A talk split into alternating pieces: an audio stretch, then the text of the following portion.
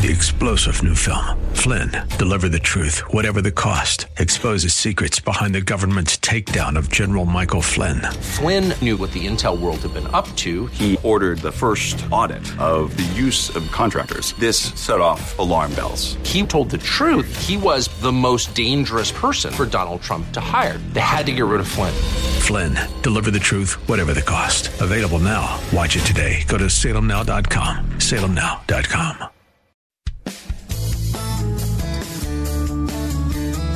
This is The Word to Stand On for Life with Pastor Ron Arbaugh.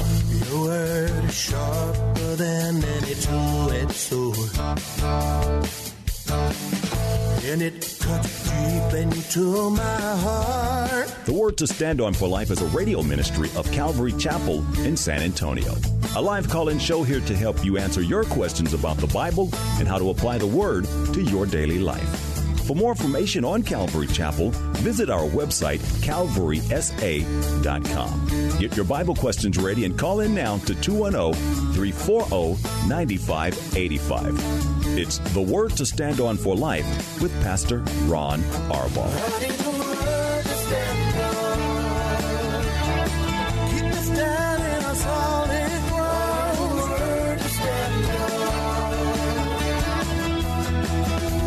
Welcome to the program. It's a brand new week. I'm Pastor Ron Arbaugh from Calvary Chapel in San Antonio, Texas, and this is The Word to Stand On for Life, a program dedicated to taking your phone calls and answering your questions, Bible questions, questions about stuff going on in your life, whatever is on your heart.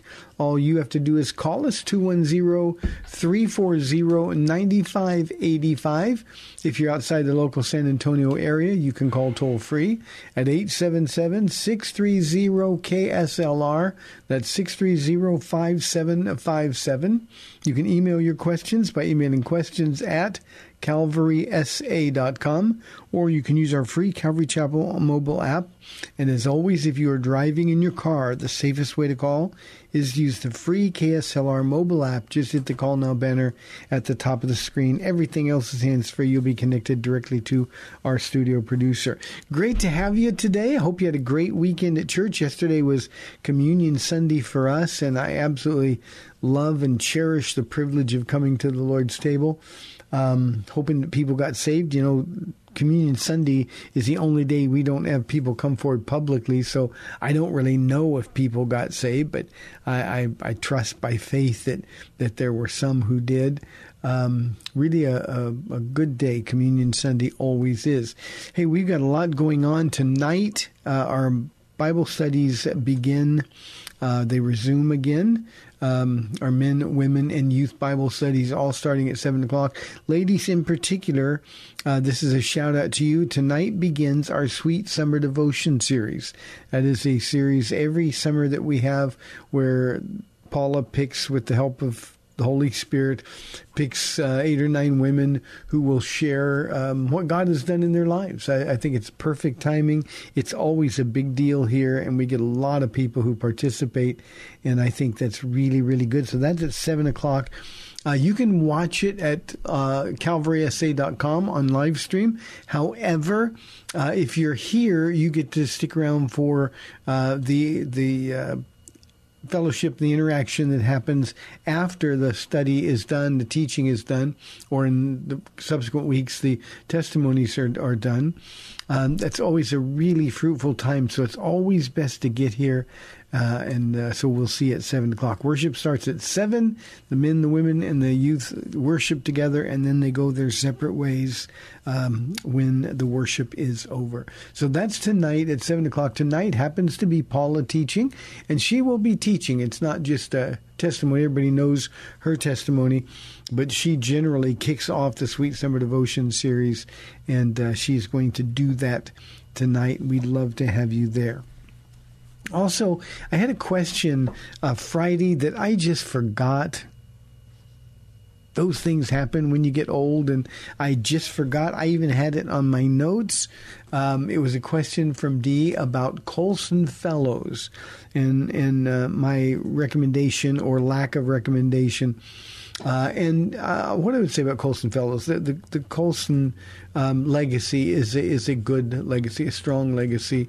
One of the problems with the Colson legacy is that it was ecumenical.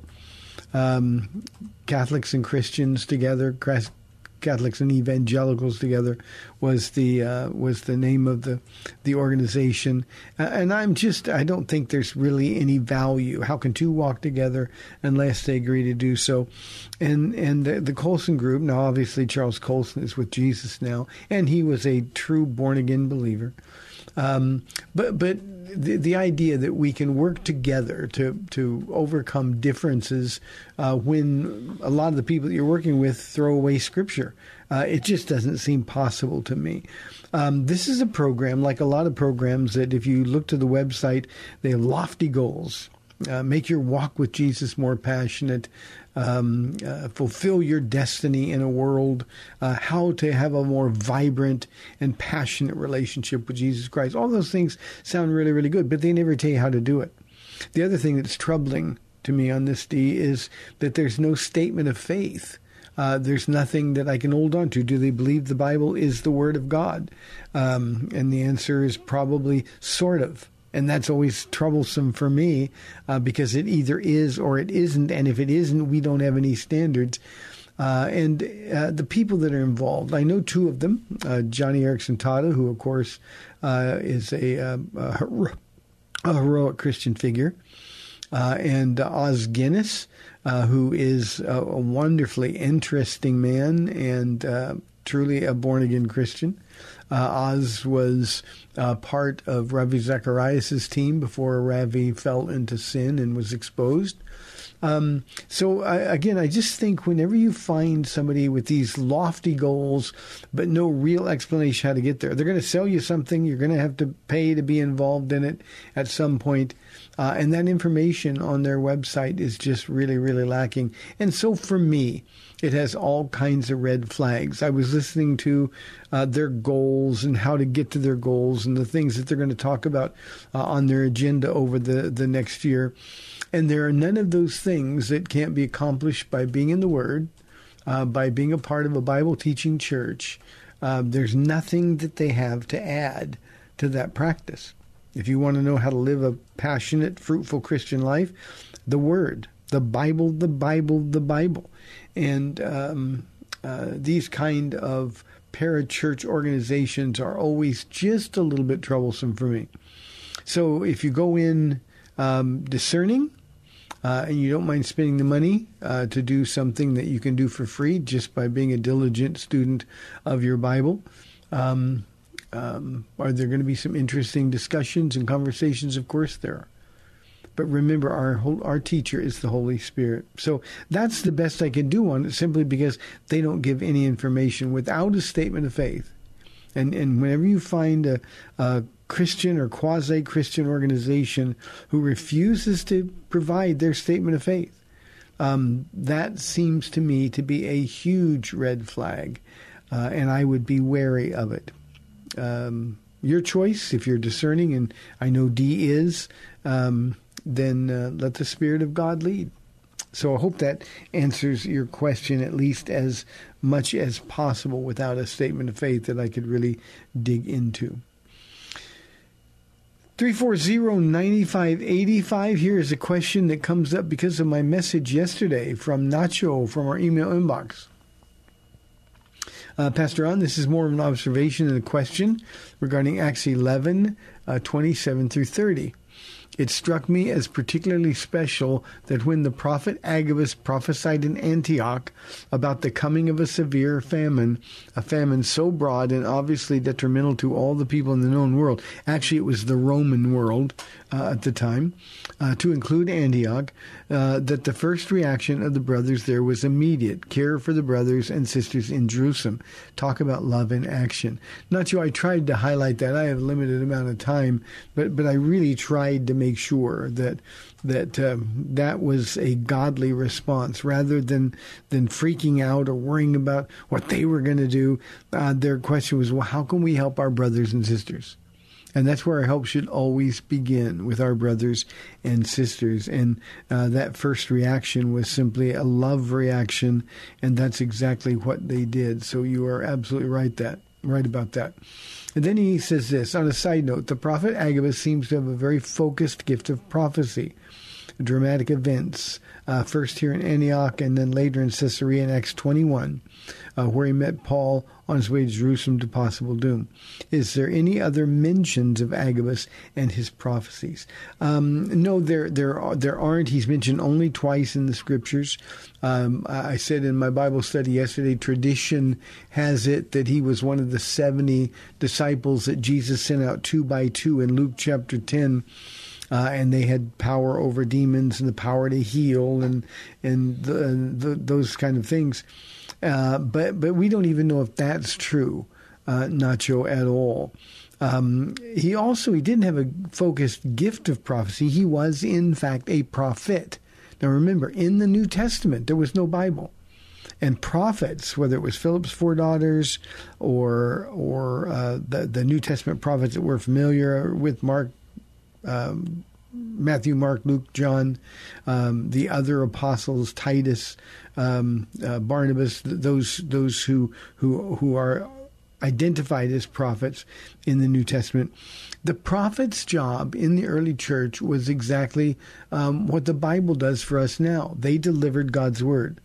It's hard for us to imagine, but when thousands of people are getting saved, everything changes in an instant, but they had no idea what it meant. They knew what life was like before Christ. Now they had to learn what life was like after Christ. Well, you and I, we have a Bible to tell us that, but they didn't. So these prophets, empowered by God's Spirit, these prophets essentially served as a living, breathing Word of God. And they would go into a place or into an area where there are some churches, and they would go minister to the Christians, and the Christians would have all kinds of questions. Now, we know that because Paul, who also was a prophet, Paul is dealing in several of his letters, most notably to the Corinthians, with questions that they had. Well, what about this? And what about this? And you see, Christians had to learn to look at the world through a completely different lens post being saved.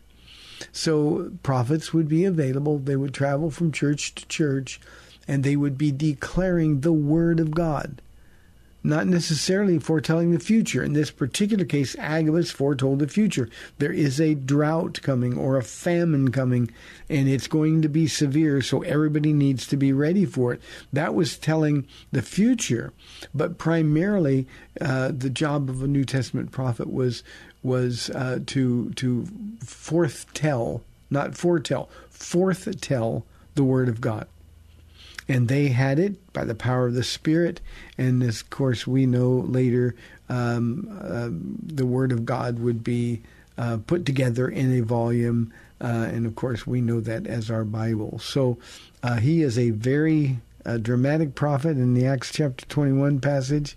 It just seems to be part and parcel of the Old Testament prophets, and he seemed to take after them. Clearly he was a Jew, and clearly he was home based in Jerusalem. So remember, not so much foretelling, although it did happen on occasion.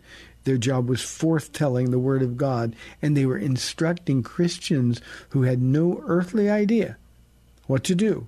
They were instructing Christians how to live their lives now that they have received Jesus Christ as their Lord and Savior.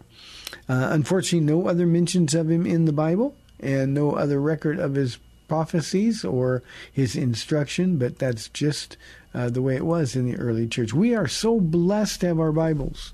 I think sometimes we so take it for granted. We are so blessed to have our Bibles. And let me just, from a personal perspective, appeal to all of you. When I got saved, I couldn't get enough of the Word. Now, clearly, I didn't know the future. I didn't know I was going to lose my vision. Now that I can't read,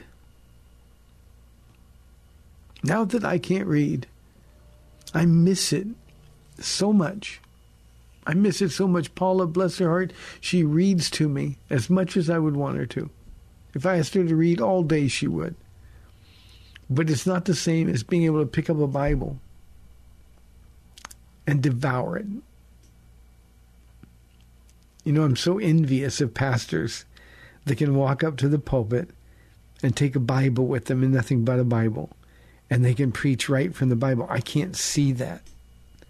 And so I have to have huge letters on notes and things like that. And I miss it. All of that to say, please, those of you with the ability to read, discipline yourself to do so. There's nothing in your life that you will do that is more productive or more fruitful than really digging into the Bible. Men, your children should know Daddy's favorite book is the Bible, the Word of God. They should see you with it always. They should hear it coming from your mouths. And I'm grateful that God really put that hunger in my heart all those years ago, because I couldn't get enough. And I literally, and I'm not exaggerating here in the least, I literally would spend 8 to 12 hours a day studying my Bible. Just nothing more that I would love to be able to do than that. So I hope that encourages some of you. Here's a question from Aaron. The Apostle Paul says there are none righteous, but he also says the righteous will live by faith. How can both of those things be true? Well, what Paul is saying when he says there's none righteous, not even one, no one who seeks God. What he's saying is in our carnal state, we don't desire the things of God. There's no righteousness in us. But when he says the righteous live by faith, Aaron, he's talking about those who have imputed righteousness. In other words, it's not our own righteousness. It's the righteousness of Christ given to us in the person of the Holy Spirit. So my righteousness is a borrowed righteousness. I have nothing to do with that righteousness, but God has given me his righteousness. I was able to mention it in one of our services yesterday, but one of the staggering things in 2 Corinthians 5:21, where we're told, he who knew no sin became righteous because he lived without sin. He who knew no sin became sin. Why? So that we might become the righteousness of God. And Aaron, here's the deal that was made on the cross. Jesus said, look, you give me your filth and I'll give you my perfection. And so that's the righteousness we have. And it's a righteousness that can only be lived out by faith and walking in faith. So it's true. In our flesh, there's nothing good. There's nothing righteous. But Jesus, who has given us his righteousness by faith, all we have to do is receive it. That righteousness then becomes ours. And again, it's a borrowed righteousness, but it is the best kind of righteousness because it is absolutely pure. That's the righteousness of Christ. Seek ye first the kingdom of God and his righteousness, and all these other things will be added unto you. So no contradiction there, Aaron. It's just a distinction between flesh and spirit. So thank you very much for the question. 340-9585 for your live calls and questions. If you're outside the local San Antonio area, you can call toll free at 877-630-5757. Nancy asked this question. Bible says, ask and you will receive. Does that mean that we can ask for anything? Nancy, we know instinctively that's not the case. When I got saved, I needed money, and I got hooked up with some people at work who said, yeah, well, all you have to do is have enough faith and God has to answer your questions. That didn't work. And I knew instinctively that there was something wrong with it. But, I so wanted them to be right. But when Jesus says, ask and you will receive, it means you got to ask with the right heart, right motive. It means you got to ask according to the will of God. Remember, in the Garden of Gethsemane, Jesus himself asked. Jesus, who was perfect, he asked for this cup to pass from him, and his Father said no. The Apostle Paul, in 2 Corinthians 12, he asked that the thorn in his flesh, permitted by God, a messenger of Satan, afflicted him, to take that from him. And 3 times the Lord said, no, my grace is sufficient for you. So we can't just ask for anything. We've got to ask in the will of God.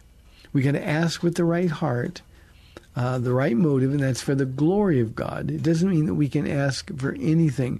Nancy, yesterday, and you might want to listen to the message I did, a lot of it was about prayer. We were in the book of Acts, the end of chapter 11 and the beginning of chapter 12, and a lot of it was about prayer. And I went into some detail regarding how we can pray and get our prayers answered. And I always encourage people that if we can ask and God will do, don't you think your life would change? But we have to ask according to His will. We have to ask for His glory, not just anything. You know, the psalmist David writes, "Delight yourself in the Lord, and He will give you the desires of your heart." And so often we think that means, okay, well, give me the new house, or give me the new car, give me the new spouse, you know. But that those are things that are contrary to God's will. So Paul says, with a grateful heart, with thanksgiving, we can make our request known to God. And I'm an eager, make my request known to God man. And I always start out by saying, God, my heart is so grateful for all that you've done, for everything you've done, Lord. But I'm asking for this according to your will, not my will be done. Very important. And when you start getting your prayers answered, then and only then will you become a prayer monster, a prayer warrior. Because when you start getting your prayers answered, you're going to want to pray. Enough time left. Let's go to Jimmy on line 1 from San Antonio. Thank you, Jimmy. You're on the air. Hi, Pastor Ron. Hi, Jimmy. Hey, sir, when somebody says that, like somebody told me the other day, I'm anointed by the Holy Spirit. What does that mean? I mean, I'm like, people used to tell me that, and I didn't accept it a long time ago when I used to sing praise and worship. And I said, no, I'm not anointed by the Holy Spirit. It's Jesus Christ who touched your heart. It wasn't me. I just sing to the Lord. That's all. I wasn't. But the Holy Spirit does the job. Yeah, I take no credit for it. Our culture kind of misunderstands it. We think anybody with talent will call him anointed. There's a whole bunch of preachers who say they're anointed and they're teaching rubbish, you know, just horrible, horrible stuff. And so the anointing of the Holy Spirit, now if you're a tool that God is using, you have to be anointed. And anointing is simply being under the power of the Holy Spirit. And so if you're ministering to somebody through song, if you're sharing the gospel of Jesus Christ, and you're being obedient, you're doing it with the right heart, your fellowship with God is good, then in fact you are anointed by the Holy Spirit. We don't need to shy away from that term. And the reality is God is using you as a tool to impact somebody else's life, and we do that by the power of the Holy Spirit, and that is what it means to be anointed. And every believer, born-again Christian, has the opportunity to be anointed with the Holy Spirit. Jimmy, you've heard me say this on this show many times. Acts 5:32 says, God gives the Holy Spirit, and the context there is in power to those who obey. So when you're living an obedient life, when God gives you the opportunity to share and you're doing it, you take advantage of it, or if you have the gift of music and people are moved by it, and you don't want the attention, but what you're doing is just doing what God's given you the gift to do, well, then you are truly being a servant who uses the anointing that God has given you for exactly the right reasons. Does that make sense to you? Yes. Yeah. Yes, sir.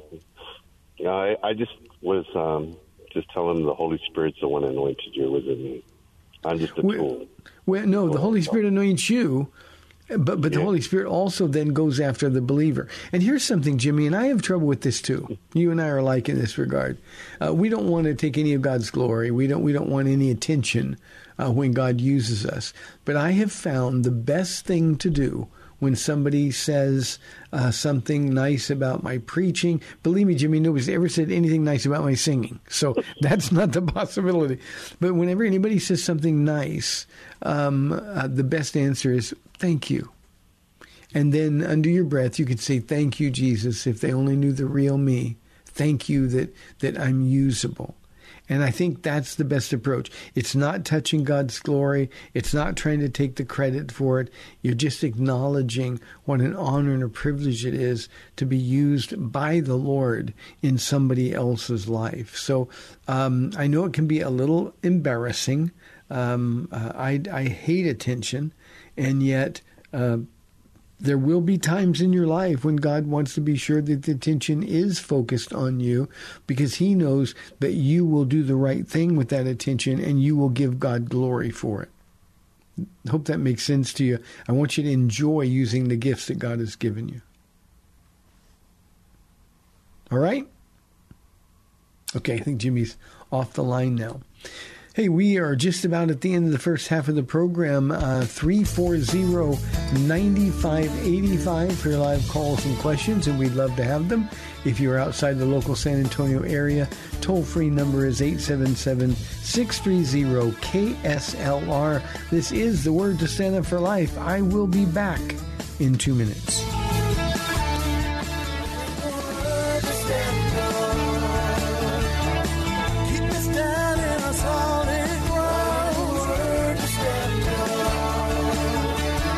Welcome back to The Word to Stand On for Life. We're taking your calls at 340-9585 or toll free 877-630-KSLR. Now, here's Pastor Ron Arbaugh. Welcome back to the second half of our Monday show. I don't know if you're like I am, but I am overwhelmed by how fast this year is going. I can't believe we're already in June.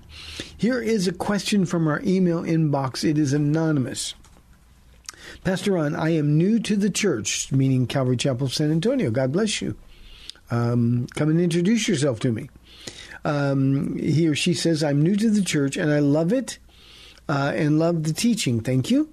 I have met most of the other pastors. My question is, do the other pastors ever teach from the pulpit? At my last church, the other pastors would rotate on Wednesday nights. Does this church do that? Anonymous, my job here is teaching the Word. Now, I do other things, but that is my primary function. So I am the principal Bible teacher here at the church. All of my other pastors get teaching opportunities. Tonight, Pastor Ken, normally it would be Pastor Ken, but he left on vacation today. So Pastor Peter, our doctor from Multimedical, will be teaching the men's study. And, of course, a women's study. Pastors can't be women, so they're not pastors. And Pastor Chris and Pastor Matthew, our youth pastors, will be teaching the youth. We have a men's Bible study every other Saturday morning. Pastor Alfredo teaches that. We have a Spanish Bible study. Pastor Ed teaches that. And all of my pastors at some point or another will find their way into the pulpit. But it's my job to be here, and it's my job to teach the Word of God. I'm not worried about them. I'm not protecting the pulpit from them. I love them, and they are truly gifted teachers. But my primary function is to be there. I teach on Wednesday nights, Friday nights, and Sundays. And only when I am gone, or on the very rare occasion when I'm sick, or when I go on vacation. I will actually be going on vacation on the 19th of this month. And for that 2 weeks, those pastors will be rotating. And they all love to teach. They're all great at it. Different personalities. I really enjoy listening to them. So they get opportunities to teach. But for me, I like what I do. I'm not looking for a day off. So we make sure they get opportunities to teach. It's just not typically in the services where the most number of people are. So Anonymous, I hope that answers your question. They're really good teachers. different, I said different styles. Some of them are funny, some of them are deadly serious. But the reality is they love the Lord and they're gifted teachers. And as wonderful as they are at teachers, they're better people than that. So I'm glad you got to meet them. They represent me, and most importantly, they represent Jesus. Really and truly, they represent him well. So occasionally they do. If you want to hear them, starting on the 19th, on Wednesday, Friday, and Sunday, they'll be teaching. Pastor Ken almost always teaches on Sundays in my absence. He is the pastor who will eventually replace me. He's got a bunch of teachings on our website, but all of the pastors get to teach, and they'll take turns in the rotation. Good question. 340-9585 for your live calls and questions. Here's a question from Lance. Pastor Ron, why does God allow Satan to do things that hurt people like he did for Job and Paul? Lance, I have no idea. I mean, if I was God, and everybody in the sound of my voice is glad that I'm not, but if I was God, I wouldn't allow Satan to do that. I wouldn't even allow Satan access to my throne room. And yet clearly Satan has access, as do other angels, to the throne room of God. So we want to know why. I don't know. The devil's job is to afflict people. The devil's job is to harass people, to destroy people's lives. And he is good at it. The one comfort, Lance, that we can take is that he can't touch us physically. The devil can't harm us physically without direct approval from God himself. And frankly, I just don't think most people like me, Lance, are not important enough for Satan and Jesus to be talking about. With Job, God had a reason that he allowed the enemy to afflict Job. The Apostle Paul, we know what that reason was. Paul said these afflictions, his thorn in the flesh, was given to keep him from being conceited. Paul, because of his great revelations and visions, Paul actually had been to heaven. And every time maybe he got a little bit carried away with himself, that thorn in the flesh would hit him again, and he would remember, oh no, I need to be humble. All of those things were a gift from God. But beyond that, I don't know. Those are the only two instances in Scripture where the devil is attributed directly to physical pain or physical affliction. Now, let me clarify one thing, Lance. And while the Bible doesn't deal with this specifically, I can, with some expertise, experientially let you know what happened in my life. I've suffered from migraine headaches most of my life. Turns out it took a long time to figure out what they were, but I have some food allergies, preservatives, and things like that. And I'd get crippling migraines. I mean, they feel like I was having a stroke. They were that bad, that much pain. And there were times when I was getting ready to serve the Lord, especially as a young Christian. Satan was really trying to discourage me. When I was going to serve the Lord, I was going to teach a Bible study or participate in a thing, I would come down with these horrible migraines. And I hadn't eaten anything wrong. And I learned experientially just by saying, I've got to go do this, Lord. I was going to a harvest crusade, and I was actually one of the counselors.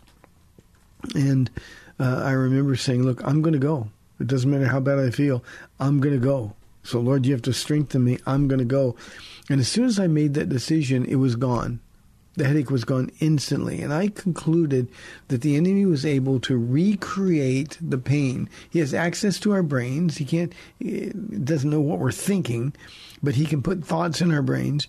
And I think, knowing the pain that I've had in the past with that, he recreated the impression of that kind of pain to try to stop me from serving the Lord. But when I said, I'm going no matter what, then it was just gone. So that's not a physical affliction. It felt physical, believe me. But As to why God allows it, I don't know. If I was God, I wouldn't, but I'm not God. And as I said, everybody's glad.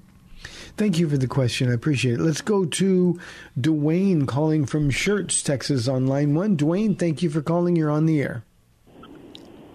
Hello, young man. How are you? Well, I'm better now that you call me young man. My question is, where does it say, I love to learn the Bible, where does it say that women cannot be pastors? 1 Timothy chapter 2, verse 12. Can you explain that to me? I sure can. Or read it to me? I sure can, Dwayne. It says, and the context of that whole chapter is orderly worship. Timothy, go appoint elders, take care of the church. Here are the guidelines. And he says in that verse, I do not permit a woman to teach or have authority over a man in the church. And he goes back to Genesis. It's that simple. And he goes back to Genesis, and the hermeneutic is simple. If God is saying something... That was Timothy? Yeah, it's 1 Timothy 2:12. Okay. Okay? Very well, but I'm listening. Yes, oh, thank you very much. Thank you. God bless you, Dwayne. I appreciate you saying I'm a young man. Two things. One, when the Bible goes back to Genesis... And here's what he says, I do not permit a woman to teach or have authority over a man in the church. And then he says, it was Eve who was deceived and not Adam.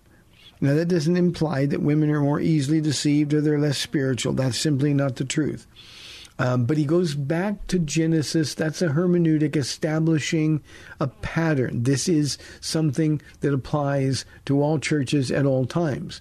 Now, if we go to Corinthians, when Paul is talking about women not being allowed to speak in the church, he was addressing a local, out-of-control congregation, and the women were rebelling against the authority of their husbands, but he's addressing just that local congregation, and there's no mention of Genesis. It's not something that we should take in that book. For instance, the head coverings.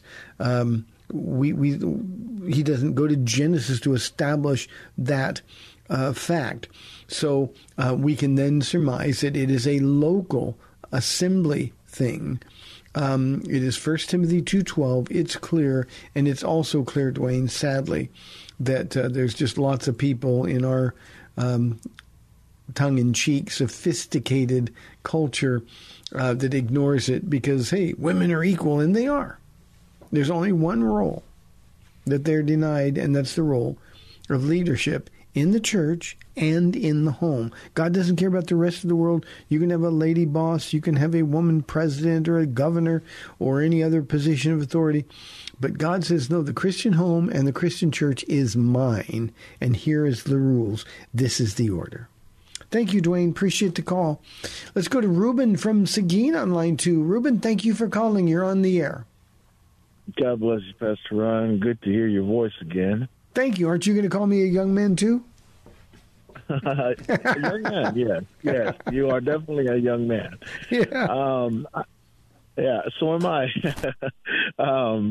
I've been pretty open with you since I met. I've told you some pretty intimate details without, going too far. I would say so. I could say on the radio. Yeah. So I'm going to lay it on the line today and just ask you a question. But I'm going to preface my question with a couple of scriptures. Genesis, I don't remember where, but it says it's not good for man to be alone. So that's when God made Eve. Mm-hmm. And then in Proverbs, it tells us a man who finds a wife finds a good thing. Now, it may not be verbatim, but I think that's what it says in Proverbs. So yep. With those being said, why am I still single? I've been single for many, many years after trying relationship after relationship because they were not Christians. And I was, I just wasn't obeying God. And now that I am, it's been years, and I'm talking about a lot of years, I've been single, and I had someone prophesy, and I'm using quotes when I say that, tell me that I have the gift of singleness, which I do not accept one bit, because that's not in the Bible. So that's my question. Why am I single? Yeah, Ruben, you know why questions are hard questions, because we don't have the mind of God. I can principally give you some really good direction here, I think. And I would ask you just to sort of bear with me and let the Holy Spirit sort of speak to your heart.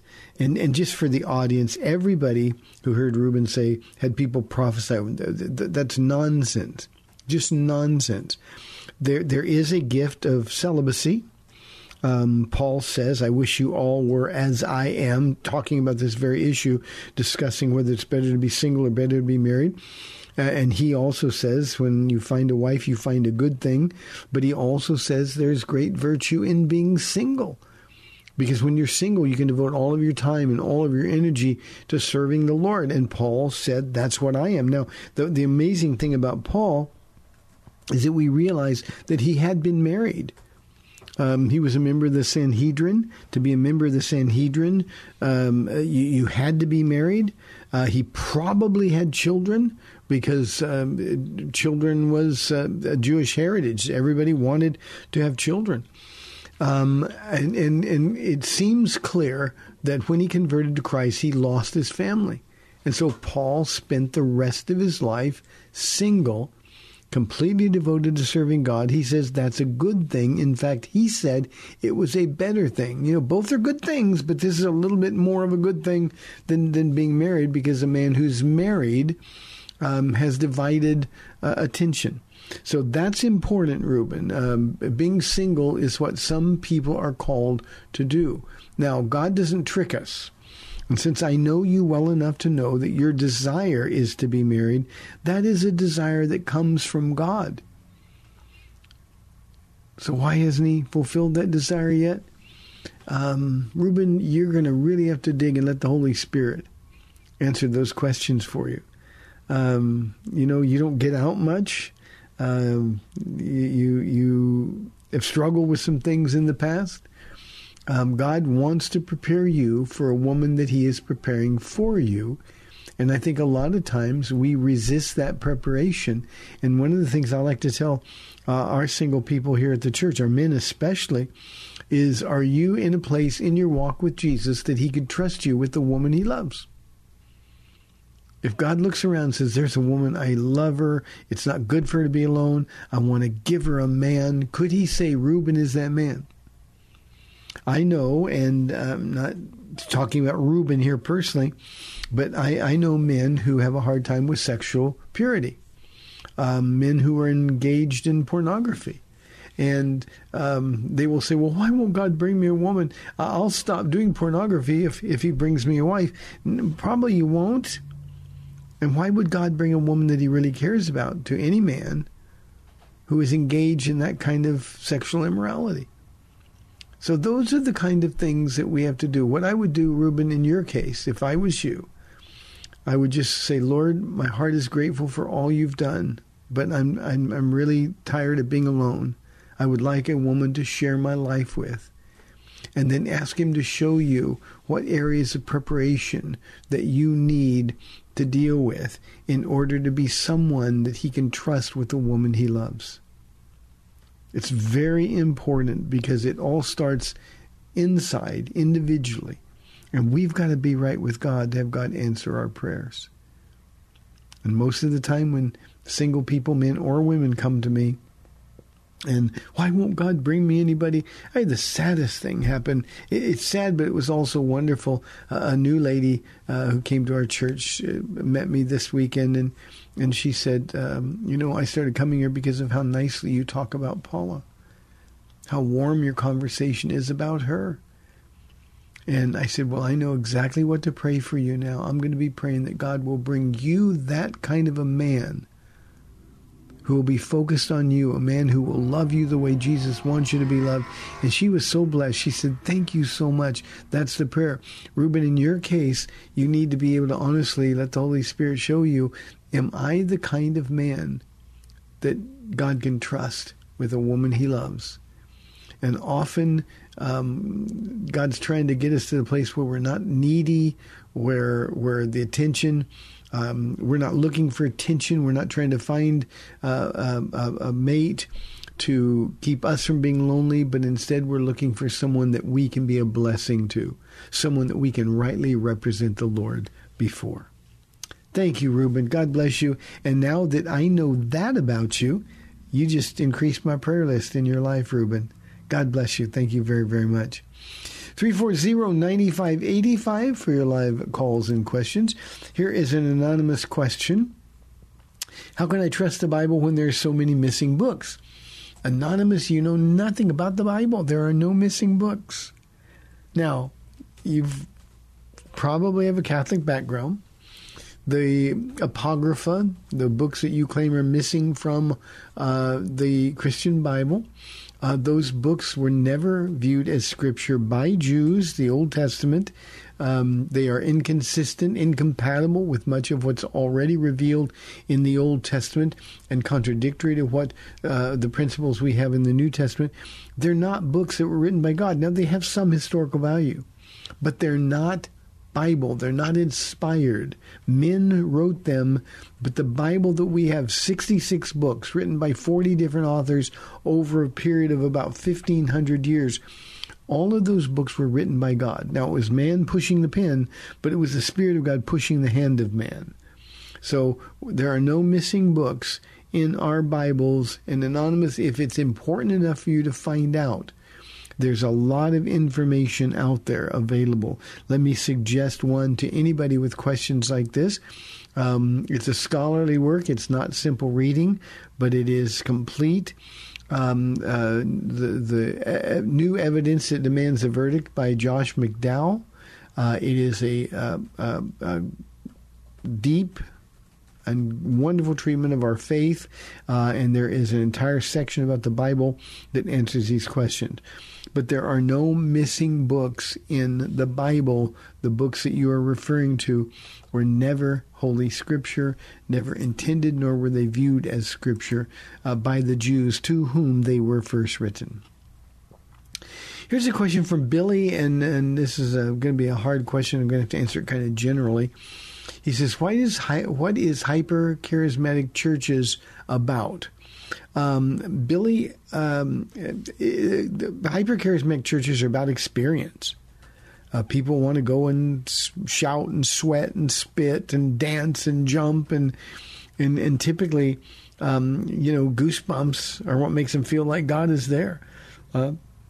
The sad thing about hyper-charismatic churches is that they're churches that really aren't focused on the Bible at all, because if they were, they would understand that the behavior that they are embracing in their church is actually in contradistinction to the behavior the Bible tells us that we ought to have. Now, there's nothing wrong with being excited about serving God or loving God, but worship needs to be orderly. Self-control is a fruit of the Spirit.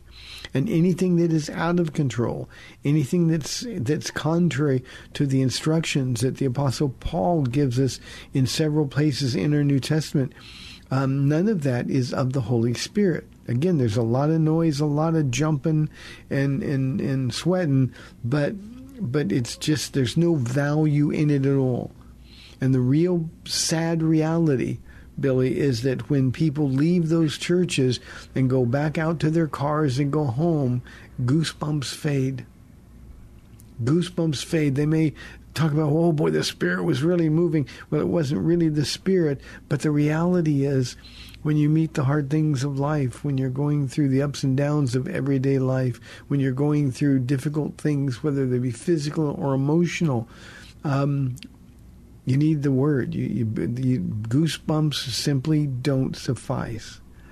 It is sad for me. I call it goosebump theology. Christians that have goosebump theology are very inconsistent in their walk with Jesus. Up one day, down the next day, and it's always based on how they feel. And these churches pander to our feelings, our emotions. So, Billy, that's the question, or the answer. Here's the last one I'll deal with today. Anonymous wants to know, was the Jesus Revolution movie accurate? Yeah, by and large, it was. I'm a Calvary Chapel guy, so this is kind of our spiritual roots. Certainly there was some rearranging of time frames, and some of the stories were a combination of several stories. There's dramatic and artistic license taken in the movie. But by and large, the movie was accurate. I think they downplayed the role of the Word of God in the Jesus People movement. I think that's why it lasted for so long. And they wanted to focus on Greg's story, Greg Laurie. The movie was based on a book that he wrote. Now, he didn't write it for the movie. The movie producers took that book and decided to make a movie out of it. So rather than a perspective of the Calvary Chapel movement, it was the perspective of Greg and Kathy Laurie, the changes that God made in their lives, and so it was, we sort of saw it through their lens. But yeah, the Jesus Revolution movie was pretty accurate. I've had a bunch of people come to me and say that movie's now out on live stream and available on DVD or DVR, whatever it is now. And so, it's worth watching. It is. Hey, thanks for tuning in. Remember, tonight our Sweet Summer Devotion series begins, ladies. Our Monday night Bible studies begin at 7 o'clock. I'm Pastor Ron Arbaugh from Calvary Chapel in San Antonio, Texas. Lord willing, I'll be back tomorrow at 4 o'clock on AM 630, The Word. We'll see you then. Thanks for spending this time with Calvary Chapel's The Word to Stand On for Life with Pastor Ron Arbaugh. The Word to Stand On for Life is on every weekday afternoon at 4, and Pastor Ron invites you to find out more about Calvary Chapel at CalvarySA.com. The Word to Stand On for Life was sponsored by Calvary Chapel of San Antonio.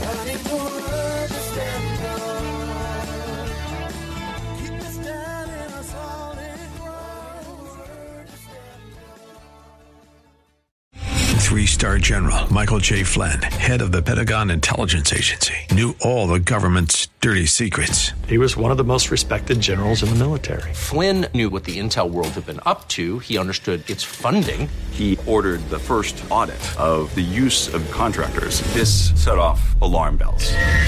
The explosive new documentary, Flynn, Deliver the Truth, Whatever the Cost, and covers the facts behind this scandal. Flynn told the truth. He was the most dangerous person for Donald Trump to hire. I find out the worst enemy that I'm going to face in my life is right here in America. They took my assessment and they wanted me to change it. And I was like, I'm not changing it. They had to get rid of Flynn.